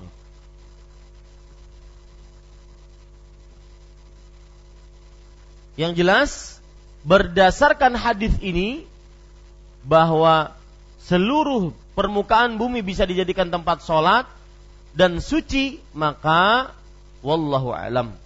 Kalau kita masuk ke musola musola bahasa kita musola langgar atau tempat sholat di kantor yang disolati hanya kadang zuhur asar. Apakah itu juga termasuk tahiyatul masjid? Maka jawabannya iya. Jawabannya iya. Apakah dia mengambil hukum masjid seperti tidak boleh berjual beli di sana? Iya. Karena dia digunakan untuk sholat dan masjid. Apalagi disebutkan oleh Rasulullah SAW di sini bahwasanya wajuliat lial ardu masjidan wa tahuran. Fa ayyama rajulin adrakathu shalah falyusalli. Maka Bapak Ibu saudara-saudari yang dimuliakan oleh Allah, jadi semua tempat itu masjid dan suci. Maka siapa yang mendapati waktu sholat hendaklah ia sholat dan beliau menyebutkan kelanjutannya. Maksudnya menyebutkan kelanjutannya tersebut hadisnya ini belum selesai panjang. Ya, hadisnya belum selesai. Kalau kita perhatikan lanjutan hadisnya, perhatikan lanjutan hadisnya Rasul Shallallahu Alaihi Wasallam bersabda, wa uhilat liyal ghanaim. Ini yang kedua, ya yang ketiga. Ya, yang ketiga. Dihalalkan untukku al ghanaim, yaitu harta rampasan harta rampasan perang ghanimah. Ya. Kemudian yang keempat, walam tuhallu tuhalla li ahadin qabli dan tidak dihalalkan untuk seorang pun sebelumku. Artinya harta rampasan perang tersebut tidak dihalalkan untuk diambil manfaatnya. Imam Ibnu Utsaimin rahimahullahu taala dahulu kata beliau dijelaskan bahwa harta rampasan perang itu kalau orang menang kemudian dikumpulkan harta rampasan perang maka datang api dari langit membakar itu semua. Sambar petir. Ya. Nah, ini termasuk daripada kekhususan yang dimiliki oleh umat Nabi Muhammad SAW. Harta rampasan perang halal. Bahkan sampai tawanan-tawanannya menjadi budak halal. Ya. Kalau seandainya kaum muslim memerangi orang-orang uh, kafir misalkan dan mereka berada misalkan di sebelah orang-orang bule misalkan di sana menang wah itu orang-orang bule semuanya jadi tawanan budak eh seperti itu kecuali yang masuk Islam baik ini bapak ibu saudara-saudari yang dimuliakan Allah tetapi tujuannya bukan budak saya mau berperang Ustaz biar dapatkan ya budak. Nah ini salah. Ya tujuan jihad adalah apa? Li'la'i kalimatillah. Meninggikan agama Allah Subhanahu wa taala. Kemudian lanjutannya wa utitu syafa'ah yang keberapa ini? Yang keempat atau kelima? Keempat. Dan aku diberikan syafaat. Yang kelima, wa kana an-nabiyyu yub'atsu ila qaumihi khassatan wa yub'atsu ila nasi 'ammatan. Yang kelima yaitu seorang nabi diutus kepada kaumnya secara khusus, sedangkan aku diutus kepada manusia seluruhnya. Termasuk jin. Ya. Termasuk jin. Ini Bapak Ibu saudara-saudari yang dimuliakan oleh Allah. Ayat hadis ini riwayat Bukhari. Dan hadis ini menggagalkan pemahaman Islam Nusantara. Ya. Kenapa? Karena Rasul Shallallahu Alaihi Wasallam diutus kepada seluruh manusia dan beliau membawa Islam. Islam beliau bukan hanya untuk Nusantara, tapi Islam beliau untuk seluruh umat manusia sampai akhir zaman. Ya. Ini Bapak Ibu saudara-saudari yang dimuliakan oleh Allah. Dan tidak perlu membahas Islam Nusantara. Para ulama mengatakan li syana'atihi tughni an raddihi. Saking jeleknya ya, itu tidak pantas untuk dijawab. Saking bodohnya, nggak pantas untuk dijawab berat lisan kita untuk menjawabnya. Ini Bapak Ibu saudara-saudari yang dimuliakan Allah. Hanya orang-orang yang terlalu menyibukkan diri dengan sesuatu yang tidak bermanfaat yang membahas seperti itu. Bapak Ibu, saudara-saudari, kita lanjutkan. Di dalam hadis yang ke-137 dan dalam hadis Hudzaifah menurut riwayat Muslim dan dijadikan buat kita tanahnya sebagai alat untuk bersuci apabila kita tidak mendapati air. Nah, ini tambahan riwayat dari sebelumnya. Makanya Imam Ibnu Hajar menyebutkan riwayat ini sebagai tambahan riwayat sebelumnya. Ya. Dan dijadikan buat kita tanahnya sebagai alat untuk bersuci apabila kita tidak mendapati air. Kalau di riwayat sebelumnya yaitu dijadikan bumi untukku sebagai masjid dan alat untuk bersuci. Ada tambahan kalau tidak mendapati air. Ini sebagai tayamum. Ini Bapak Ibu dan hadisnya mafhum ya. Dan dari Ali bin Abi Thalib dalam riwayat Imam Ahmad dan tanahnya dijadikan untukku sebagai alat bersuci. Di sini penggunaan turab ya di sini penggunaan tanah. Turab, turab itu adalah debu. Debu yang mengepul itu turab namanya. Sedangkan sa'id dan sa'id itu adalah debu-debu yang ada di atas meja, di atas permukaan bumi secara umum. Itu debu. Itu bedanya dan faedahnya penyebutan riwayat yang ketiga yaitu dan tanahnya dijadikan untukku sebagai alat bersuci. Tanah yang dimaksud di sini adalah turab. Itu debu yang mengepul. Baik. Dan poin ketiga, ketiga hadis ini sahih semua. Tidak ada keraguan di dalamnya. Ketiga hadis ini sahih semua, tidak ada keraguan di dalamnya. Ini Bapak Ibu, saudara-saudari yang dimuliakan oleh Allah. Baik. Kemudian ibu-ibu, saudari, bapak ibu, saudara-saudari yang dimuliakan oleh Allah Subhanahu wa taala. Sekarang poin yang keempat. Dera, uh, hukum dan pelajaran yang kita bisa ambil dari hadis ini. Yang pertama, hadis ini merupakan dalil bolehnya menceritakan nikmat kepada orang lain menceritakan nikmat kepada orang lain. Asal jangan sombong. Nah, itu dia. Bolehnya menceritakan nikmat kepada orang lain asal jangan sombong. Misalkan, alhamdulillah kita sudah selesai membaca kitab Toharoh bab mandi.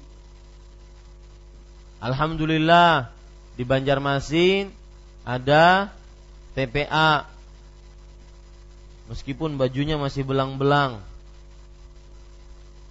Ya, saya ingin nyari dana ini untuk membaju TPA. Dari mulai gurunya sampai murid-muridnya kita bari baju semua. Mudah-mudahan saya dapat doakan Bapak Ibu saudara-saudari.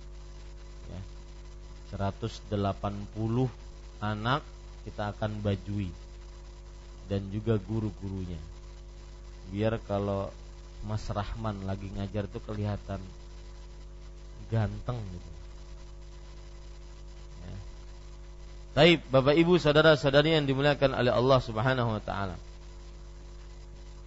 Kita lanjutkan.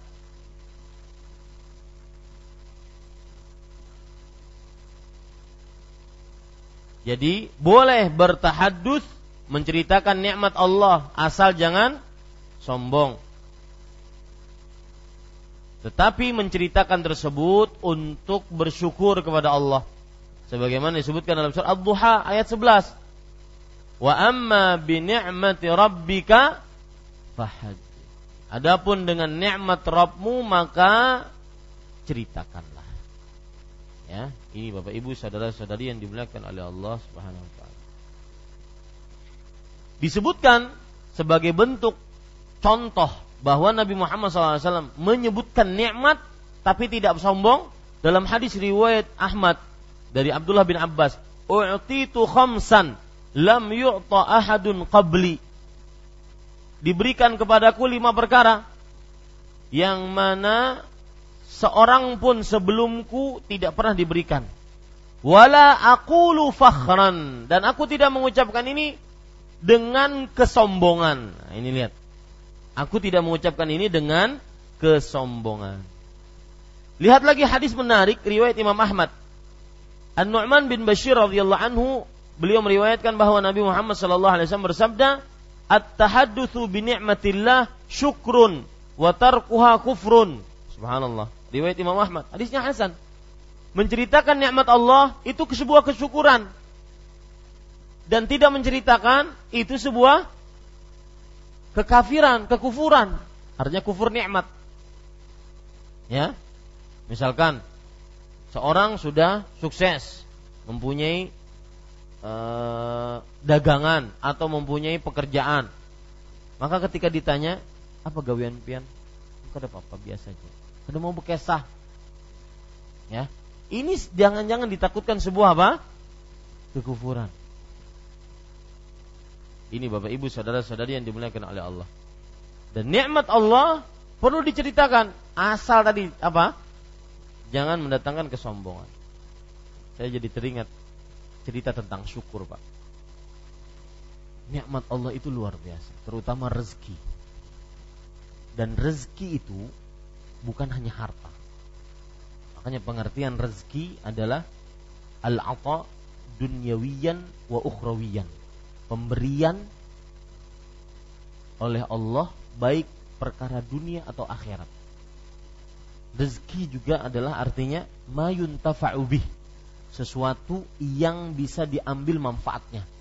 Apa pun itu. Entah harta, entah iman, petunjuk, kesehatan, waktu luang, itu rezeki bercerita tentang rezeki dan syukur, subhanallah. Nabi Sulaiman diceritakan. Beliau berkata kepada Allah, eh beliau bertanya kepada seekor semut. Dan ini salah satu kesyukuran Nabi Sulaiman beliau mempunyai kekuasaan yang tidak pernah diberikan oleh Allah kepada seorang pun sebelum dan sesudah Nabi Sulaiman. Rakyat beliau itu bukan hanya manusia, tapi jin, tapi juga binatang. Sampai kepada semut. Semut ditanya oleh Nabi Sulaiman, "Kamu setahun kira-kira makanmu secukup apa?" Semut mengatakan, lihat makanan semut. Secukup satu biji gandum untuk satu tahun satu biji gandum untuk satu tahun.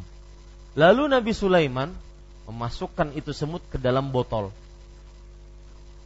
Kemudian gandumnya beliau masukkan satu biji.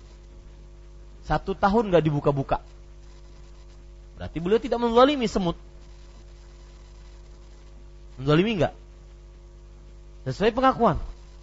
Kemudian dimakanlah oleh semut tersebut. Setelah setahun dibuka oleh Nabi Sulaiman. Ternyata semutnya cuma makan setengah. Cuma makan setengah dari biji gandum tadi. Ditanya oleh Sulaiman alaihissalam. Wahai semut, kenapa engkau tidak memakan setengahnya? Kata semut, Lama ittakaltu ala Allah. Ketika aku bersandar kepada Allah, aku makan sepuasnya. Karena aku tahu Allah Ar-Razzaq. Allah yang rezekinya tanpa putus. Tapi ketika engkau masukkanku ke dalam botol, kemudian aku disediakan satu biji gandum saja, maka berarti aku sekarang bersandar kepadamu dan kamu makhluk. Maka aku setengah makannya. Untuk apa? Mungkin tahun depan engkau lupa ngasih makan aku. Ini setengah aku sisakan untuk tahun depan. Kemudian ada cerita menarik. Nabi Sulaiman minta kepada Allah agar wahai Allah kan beliau kuasa. Kuasa sangat kuasa. Wahai Allah, saya ingin memberikan makan kepada seluruh hewan-hewan yang engkau ciptakan. Seluruh hewan-hewan yang engkau ciptakan. Tapi beri waktu saya selama sebulan untuk mengumpulkan seluruh makanan. Habis itu silahkan. Hewan-hewan semua yang kau ciptakan makan. Maka apa yang terjadi? Dikumpulkan sebulan begitu banyak makanan. Kemudian datang hewan pertama. Kata Nabi Sulaiman kata Allah, mau yang mana? Mau hewan udara, daratan, lautan? Lautan aja lautan keluar ikan paus. Ikan paus memakan kemudian yang dikumpulkan satu makanan tadi, satu bulan tadi dimakan satu kali suap. Satu kali suap. Subhanallah. Kata Nabi Sulaiman, bagaimana banyaknya kamu makan setiap harinya? beliau mengatakan atau kan paus ini mengatakan 70 kali lipat dari ini.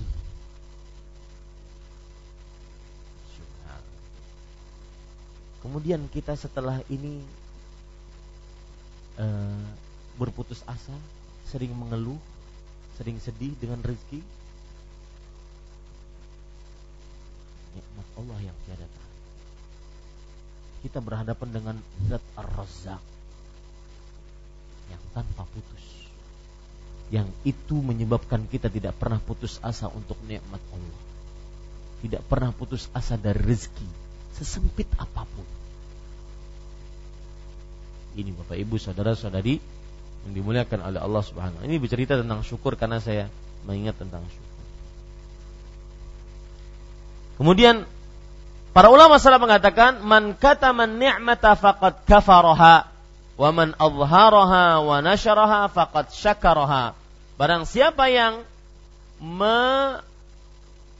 menyembunyikan nikmat maka sungguh dia telah mengkufurinya. Dan barang siapa yang memperlihatkan nikmat dan menyebarkannya maka sungguh dia telah mensyukurinya. Yang dapat gaji awal bulan jangan disimpan-simpan. Bawai kami traktir. Ya. Anu, bercanda aja ini. Ya. Baik, Bapak Ibu, saudara-saudari yang dimuliakan oleh Allah. Pelajaran selanjutnya. Hadis ini menunjukkan bahwasanya Nabi Muhammad sallallahu alaihi wasallam mempunyai keutamaan dibandingkan umat-umat lain. Nabi Muhammad SAW dan umatnya mempunyai keutamaan dibandingkan umat-umat lain.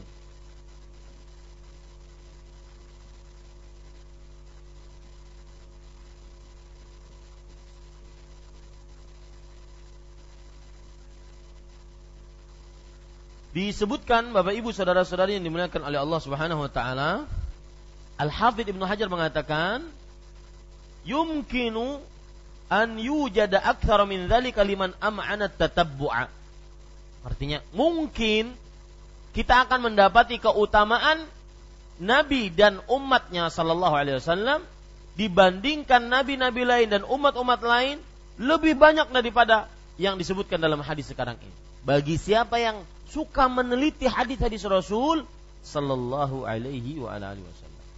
Makanya para ulama mempunyai beberapa buku tentang keutamaan kekhususan Rasulullah sallallahu alaihi wasallam dibandingkan umat yang lain. Bukunya di antaranya yaitu Ghayatus Saul fi Khasaisir Rasul sallallahu alaihi wasallam yang ditulis oleh Ibnu Al-Mulaqqin.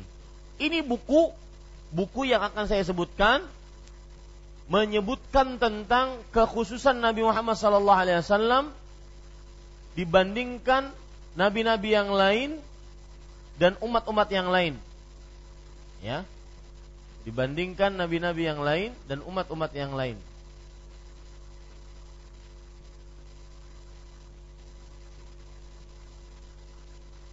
Namanya Ghayatus Saul fi Khasaisir Rasul sallallahu alaihi wasallam. Ini ditulis oleh Ibnul Mulaqqin Kitab yang kedua yaitu Al-Khasaisul Kubra.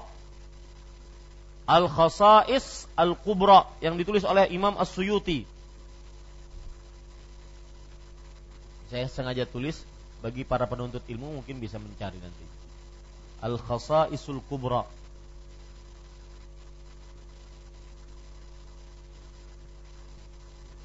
Yang ditulis oleh Imam As-Suyuti. Imam An-Nasai di dalam kitab Hasyiah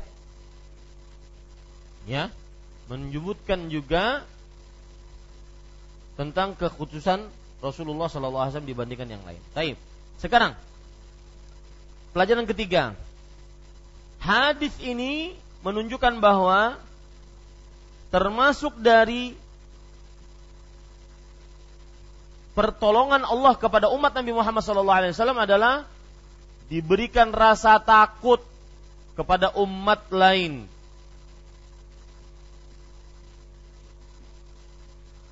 Diberikan rasa takut kepada umat lain.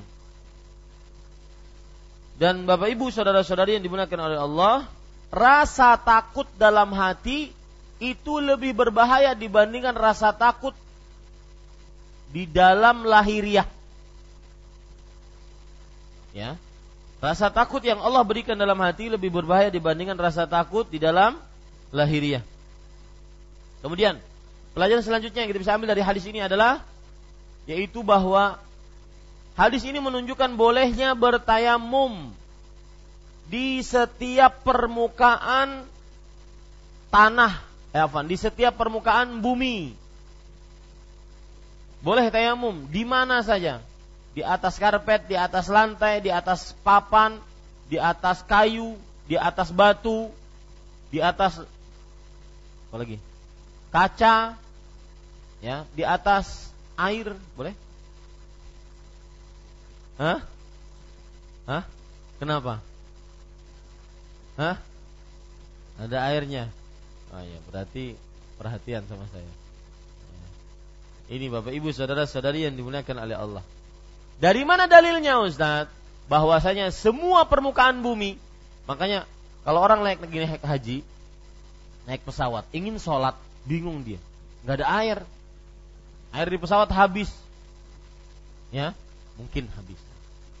Maka dia bertanya mau bagaimana? Ustaz, lantainya ada debunya minanya. Di pesawatnya sidin lantainya ada debunya. Nah, maka boleh di uh, kursi ya Kenapa? Apa dalilnya? Lihat. Rasulullah SAW tadi bersabda, perlu saya tulis karena berkenan dengan bahasa Arab. Ju'ilat liyal ardu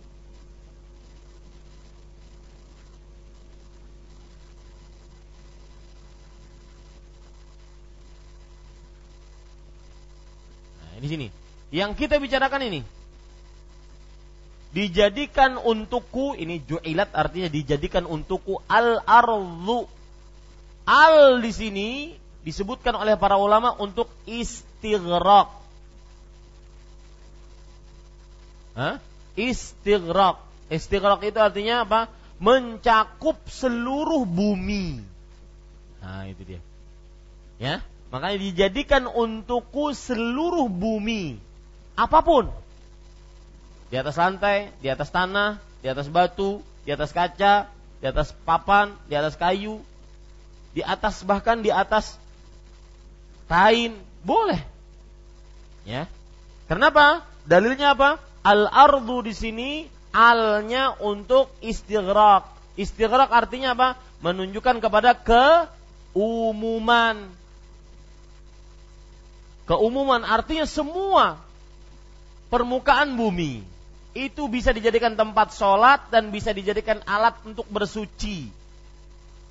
Sama seperti wal asri. Di situ.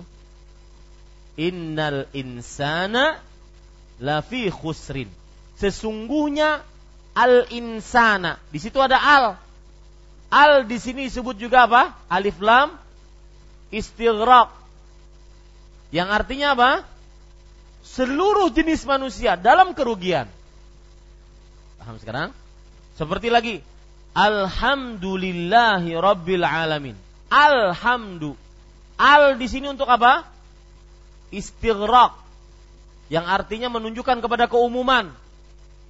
Artinya segala pujian hanya milik siapa? Allah. Ya, ingat al menunjukkan kepada di dalam ayat-ayat tadi menunjukkan kepada istighraq artinya keumuman. Taib Bapak Ibu saudara-saudari yang dimuliakan oleh Allah Subhanahu wa taala. Di dalam hadis riwayat Abu Jaham, Rasul Shallallahu Alaihi Wasallam pernah bertayamum di atas dinding, atas dinding. Itu dalil nyata dari perbuatan Rasul Sallallahu Alaihi Wasallam. Kemudian hadis ini menunjukkan bahwasanya bolehnya sholat di tempat mana pun kecuali tempat-tempat yang najis dan yang diharamkan untuk sholat di dalamnya. Tempat-tempat yang najis dan diharamkan untuk sholat di dalamnya. Seperti apa? Kuburan. Illal hammam wal makbarah. Ben kayaknya dendam banget langsung kuburan langsung kuburan. Ya. ya. Illal hammam wal makbarah. Kecuali kamar mandi dan kuburan. Ya. Nah, salah satunya juga yang dilarang untuk sholat di dalamnya yaitu di kandang onta. Ya, di kandang onta. Ini pengkhususan. Sedangkan kandang kambing boleh. Jadi bukan karena najisnya. Tetapi karena larangannya, ta'abudi namanya. Artinya tidak bisa diakalkan karena memang dilarang ya sudah kita ikut aja dilarang. Ini Bapak Ibu saudara-saudari yang dimuliakan oleh Allah. Taib. Pelajaran selanjutnya yaitu hadis ini menunjukkan wajibnya mengerjakan sholat pada waktunya. Ya, karena Rasulullah SAW bersabda, "Fa ayyuma rajulin adrakathu shalah falyusalli." Orang mana saja yang mendapati waktu sholat, hendaklah dia sholat. Jangan nunggu-nunggu. Ada air nggak ada air, tetap sholat. Ya, ada air tidak ada air, tetap sholat. Bisa makai air nggak bisa makai air, tetap sholat. Jangan nunggu-nunggu. Kemudian pelajaran selanjutnya, hadis ini menunjukkan bahwa dihalalkan untuk umat Nabi Muhammad SAW harta rampasan perang. Pelajaran selanjutnya, hadis ini menunjukkan bahwa kekhususan Rasulullah SAW adalah memberikan syafaat. Dan syafaat yang dimaksud adalah syafaatul uzma. Wa u'titu syafa'ah diberikan kepadaku syafaat. Syafaat yang dimaksud adalah syafaat uzma. Apa itu syafaat uzma, Pak? Syafaat tatkala seluruh umat manusia dikumpulkan dalam padang mahsyar, lalu setelah itu nunggu tidak ada keputusan. Kapan hisab? Apa yang akan dilakukan sekarang? Akhirnya Nabi Muhammad SAW diberikan izin untuk meminta syafaat maka beliau tersujud bersungkur sujud dan memuji Allah. Kemudian Allah berfirman ya Muhammad irfa' ra'sak washfa' tushaffa wasal tu'tah. Wahai Muhammad angkat kepalamu. Berikan syafaat. Engkau telah diizinkan untuk memberikan syafaat. Dan mintalah apa yang kau minta. Ini Bapak Ibu saudara-saudari yang dimuliakan oleh Allah. Jadi syafaat yang dimaksud adalah syafaat uzma. Hadis ini menunjukkan bahwasanya risalah Nabi, kenabian Nabi, kerasulan Nabi Muhammad sallallahu alaihi wasallam umum untuk seluruh umat manusia. Umum untuk seluruh umat manusia, bukan untuk orang Arab saja. Ya, tetapi untuk seluruh umat manusia. Ini Bapak Ibu, saudara-saudari yang dimuliakan oleh Allah Subhanahu wa taala. Ya, masih banyak pelajaran dari hadis ini karena dia tiga hadis dan merupakan awal hadis dari bab tayamum kita akan pelajari pelajaran-pelajaran yang lain insyaallah pada kesempatan yang lain. Wa sallallahu nabi Muhammad walhamdulillah rabbil alamin. Tafadhol jika ada yang ingin bertanya. Masih ada waktu sepuluhan menit lagi. Ya. Kasih mik masjid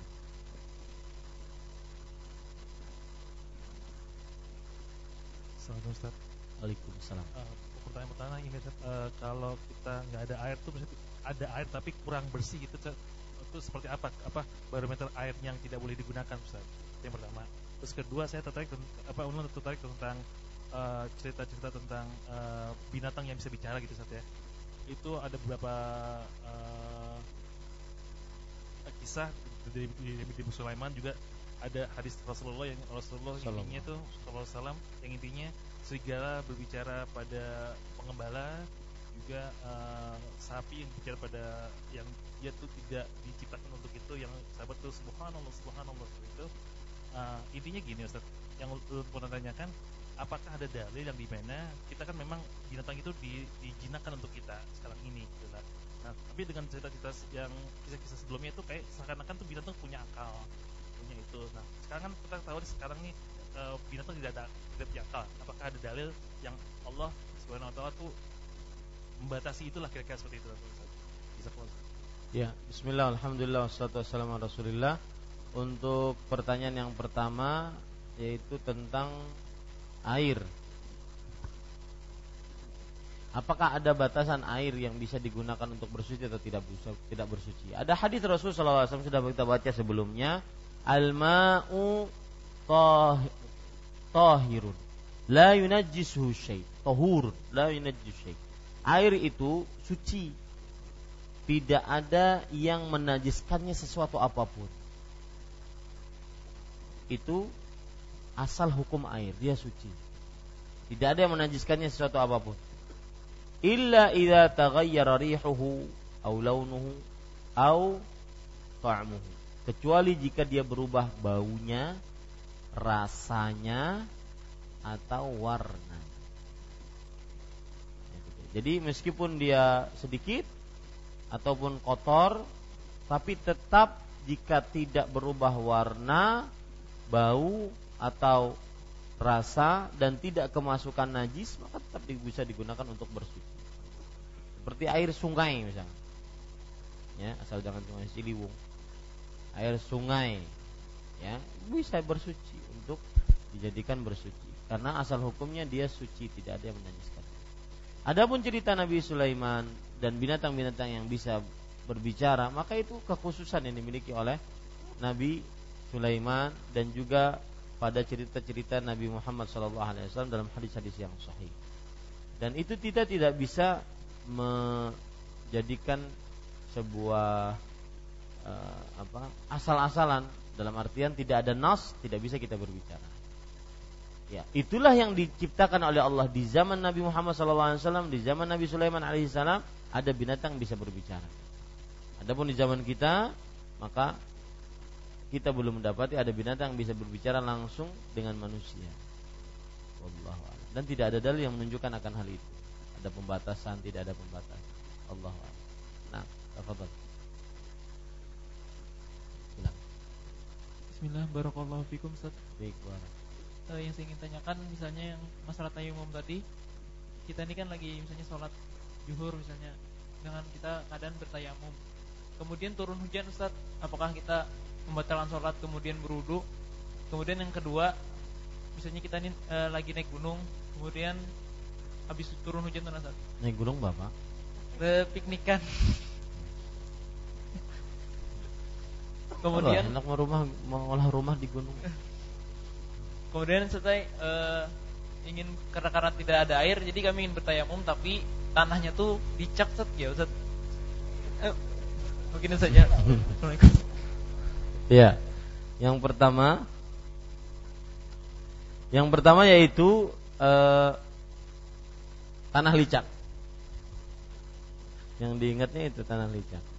Taib. Itu yang kedua ya. Yang pertama yaitu apabila seorang sudah bertayamum kemudian turun hujan. Lalu dia sudah sholat, turun hujan. Apakah batal tayamumnya dan dia mengulang sholatnya atau tidak? Maka jawabannya, jika dia telah selesai sholat maka sah sholatnya dan tidak perlu mengulang. Tetapi jika sudah datang hujan maka batal tayamumnya dan dia harus berwudu. Kalau dia junub besar atau hadas besar maka dia harus mandi. Batal tayamumnya tadi. Itu saja. Adapun sholat yang dia bertayamum padanya, meskipun waktu masih senggang, misalkan begini, dia bertayamum zuhur, zuhur jam setengah satu, ya. Kemudian tayamum dia, sholat zuhur. Habis assalamualaikum warahmatullahi wabarakatuh, turun hujan, ya. Maka bukan urusan, karena tayamum adalah pengganti dari wudhu berarti sah sholat ya tetapi tatkala ada air hujan nah yang jadi permasalahan kalau pas lagi sholat hujan turun. Bagaimana? Apakah dibatalkan atau tidak? Maka wallahu alam saya lebih condong kepada membatalkannya. Kenapa? Karena jenis sholatnya belum selesai. Jenis sholatnya belum belum selesai. Allah dan sudah ada aslinya yaitu air. Cabangnya tidak bermanfaat. Adapun kalau seandainya kita ingin bertayamum di atas tanah yang licak maka cari yang tidak licak cari yang tidak licak ini kita berurusan dengan debu bukan dengan licak. Nah wallahu a'lam. Silakan siapa lagi? Ini ada yang ingin bertanya.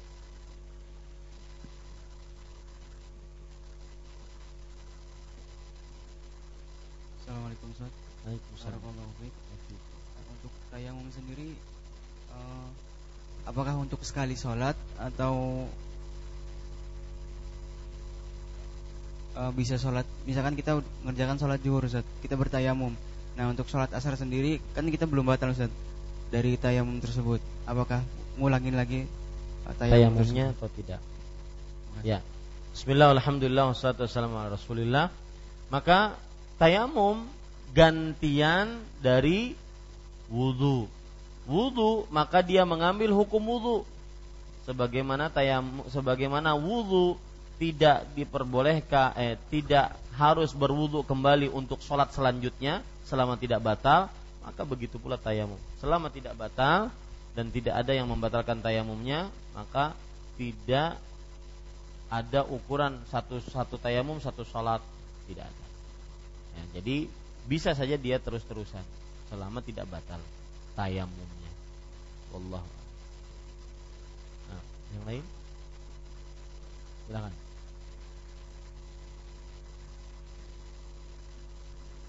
Ya Ustaz Barakallahu Fik.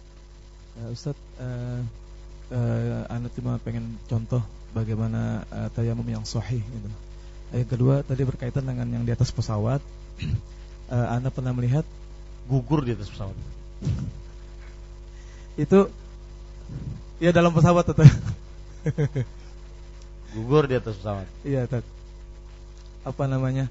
Itu banyak yang bertayamum gitu ketika mau sholat. Apakah memang ada pembolehan tat? Karena kan di toiletnya pesawat itu ada air gitu loh atau aqua yang kita botolan itu masih bisa kita gunakan tapi masih banyak yang anda lihat orang yang bertayamum ya, ya terima kasih untuk sifat tayamum nanti kita akan bahas setelah uh, hadis ini.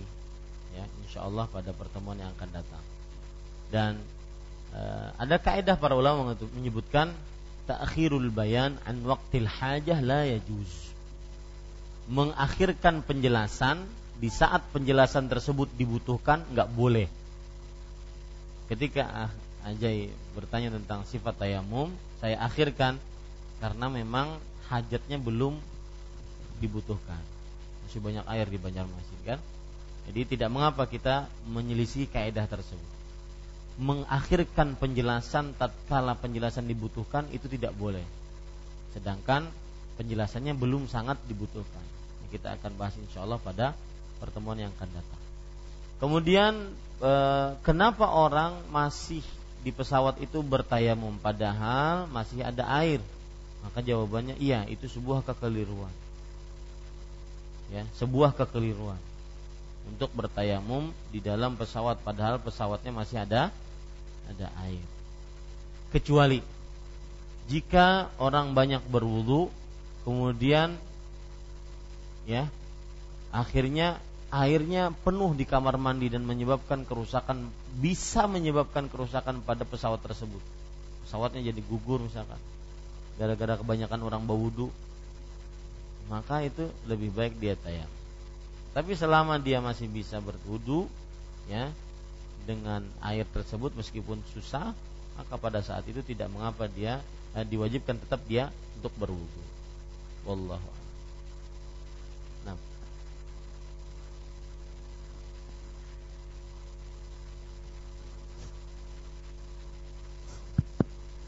Jazakallah khair atas kesempatan ini diberikan Ustaz.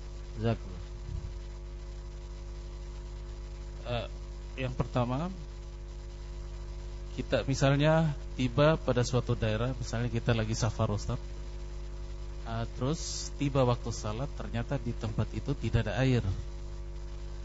Uh, tapi kita tahu misalnya sekitar 10 km lagi ada air, misalnya kita gunakan kendaraan misalnya kampasan ternak kami begitu. Apa boleh kita tunda, tidak usah salat di sini, kita lanjutkan perjalanan di tempat yang ada air. Itu yang pertama. Uh, kemudian yang kedua ada kebanyakan orang tidak mau menyebutkan misalnya usahanya sudah berhasil, uh, terus harta-hartanya Misalnya tujuan untuk tawaduh dan menghindari kesombongan apa ini boleh? Kan tadi dikhawatirkan nanti kufur nikmat. Dan kebanyakan orang banyak yang kami temukan bahkan tidak menyebutkan. Tapi tujuannya untuk e, menghindari kesombongan. E, terus ada juga kebanyakan juga kami melihat misalnya di antara e, eh, duduk bukan di sini misalnya ahwat eh, itu sering e, misalnya menceritakan hartanya dulu saya kesulitan ekonomi sekarang ya syukur alhamdulillah dompet saya 2 juta harganya boleh apa apa boleh demikian Ustaz? Karena kebanyakan itu. Ini 2 juta kan ada duitnya kan ada apa-apa? Kada jadi masalah tuh. 2 juta do, do, dompetnya 2 juta tapi kada bisi. Ya apa kisahnya? Baik. Bismillah, Alhamdulillah, wassalatu wassalamu rasulillah Yang pertama yaitu apabila seorang mendapati di sebuah daerah tidak ada air. Tapi kalau lagi 10 kilo lagi dia akan ada air. Di sini lihat Apakah waktu sholatnya mau habis atau tidak? Kalau seandainya belum maka dia harus mencari ke sana. Ya. Dia harus mencari sesuai dengan kemampuan dia. Allah berfirman Fattakullah mastata'tum. Wa idha amartukum bi amrin fa'tu minhu mastata'tum. Bertakwalah kalian kepada Allah sesuai dengan kemampuan kalian. Jika aku perintahkan kepada kalian untuk mengerjakan sebuah perkara, maka kerjakan sesuai dengan kemampuan kalian. Ya. Sampai dapat kecuali kalau waktu sholat ha habis. Karena syarat bolehnya bertayamum idza fuqidal ma au ajzihi an isti'mal. Kalau hilang air, nggak ada air atau sulit untuk memakai air. Baik. Adapun yang kedua yaitu yang berkaitan dengan menyebutkan nikmat. Menyebutkan nikmat di sini dengan syarat tadi tidak mendatangkan kesombongan. Itu syarat utamanya. Dan penyebutan nikmat ini tidak perlu kepada semua orang. Ya, saat diperlukan, kemudian tidak perlu disebutkan semuanya. Pun disebutkan semuanya, kada cukup-cukup waktunya. Apalagi sekelas Ayahanda Haji Hamzah ada cukup menyebutkan semuanya. Tidak, tidak. Akan tetapi ada sesuatu yang kita kadang-kadang misalkan, alhamdulillah eh, bab bab dalam kitab Taharah selesai kami pelajari di Masjid Imam Syafi'i. Alhamdulillah di Masjid Imam Syafi'i ada kegiatan bla bla bla bla. Nah, itu nikmat Allah Subhanahu wa taala. Alhamdulillah Allah Subhanahu wa taala memberikan kemudahan dalam mengais rezeki. Itu nikmat. Ya tidak perlu kita menceritakan uh, emasku 85 gram. Kemudian perak. Ini nggak perlu menceritakan seperti itu ya. Kemudian yang kedua yang ketiga yaitu uh, apa? Menyembunyikan uh, nikmat. Apakah termasuk dari apakah diperbolehkan atau tidak demi agar tidak sombong. Kalau dia menceritakan nikmat dia sombong maka diam ya dan kebanyakan seperti itu. Orang yang diluaskan rezekinya kecuali yang dirahmati oleh Allah. Kebanyakan sifatnya tafakhur. Saling menyombongkan. Itu disebutkan dalam Al-Qur'an. Saya tidak menuduh siapa pun. Mohon jangan sampai uh, apa namanya merasa su saya dituduh oleh ustadz. Enggak. Tapi itu disebutkan oleh Al-Qur'an. Ya'lamu annamal hayatud dunya zinatun walahun watafakhurun bainakum. Ketahuilah bahwasanya sesungguhnya kehidupan kehidupan dunia adalah zina perhiasan. Kemudian permainan kemudian tafakhur saling menyombongkan. Ini ini ya, itu sifat orang yang diluaskan rezekinya oleh Allah Subhanahu Wah, si fulan rumahnya megah, aku harus lebih megah. Si fulan mobilnya kawan ganal. Aku masih halus, aku ke aku nak kawan ganal. Ya, terak. Ini para ikhwan yang dirahmati oleh Allah Subhanahu Tafakhur jadi tafakhur. Dan itu sifat yang disebutkan oleh Imam Al-Munawi dalam kitab Faidul Qadir. Lihat penjelasan menarik, Pak. Ini baru kemarin saya bahas. Al Rasulullah SAW berdoa tentang eh, anu ya, eh, ini nasihat untuk orang yang diluaskan rezekinya. Mohon sekali lagi ditanggapi dengan hati yang tulus, bukan menuduh siapa-siapa. Tapi ini nasihat. Berarti keinginan baik seseorang kepada orang-orang yang diluaskan rezekinya. Imam Al-Munawi ketika menceritakan dan menjelaskan hadis riwayat Bukhari yang berbunyi Allahumma inni a'udzubika min syarri fitnatil ghina wa min fitnatil faqr. Ya Allah, aku berlindung denganmu dari keburukan ujian kekayaan dan aku berlindung denganmu dari ujian kemiskinan. Di sini ujian kekayaan ada keburukannya ujian kemiskinan nggak ada keburukannya disebutkan oleh Rasul Shallallahu Alaihi Wasallam. Kata Imam Al Munawi, sebabnya kenapa ujian kekayaan disebutkan keburukannya karena kekayaan kadang mendorong orang sifat al batru bater. Bater itu congkak sombong. Ya. Yang kedua sifat tughian melampaui batas berlebih-lebihan mubazir. Ya ada pada orang-orang yang diluaskan rezeki. Yang ketiga yaitu ada sifat tafakhur, saling menyombongkan. Yang saya singgung tadi. Yang keempat yaitu ada sorful mal fil ma'asi, meletakkan harta pada maksiat.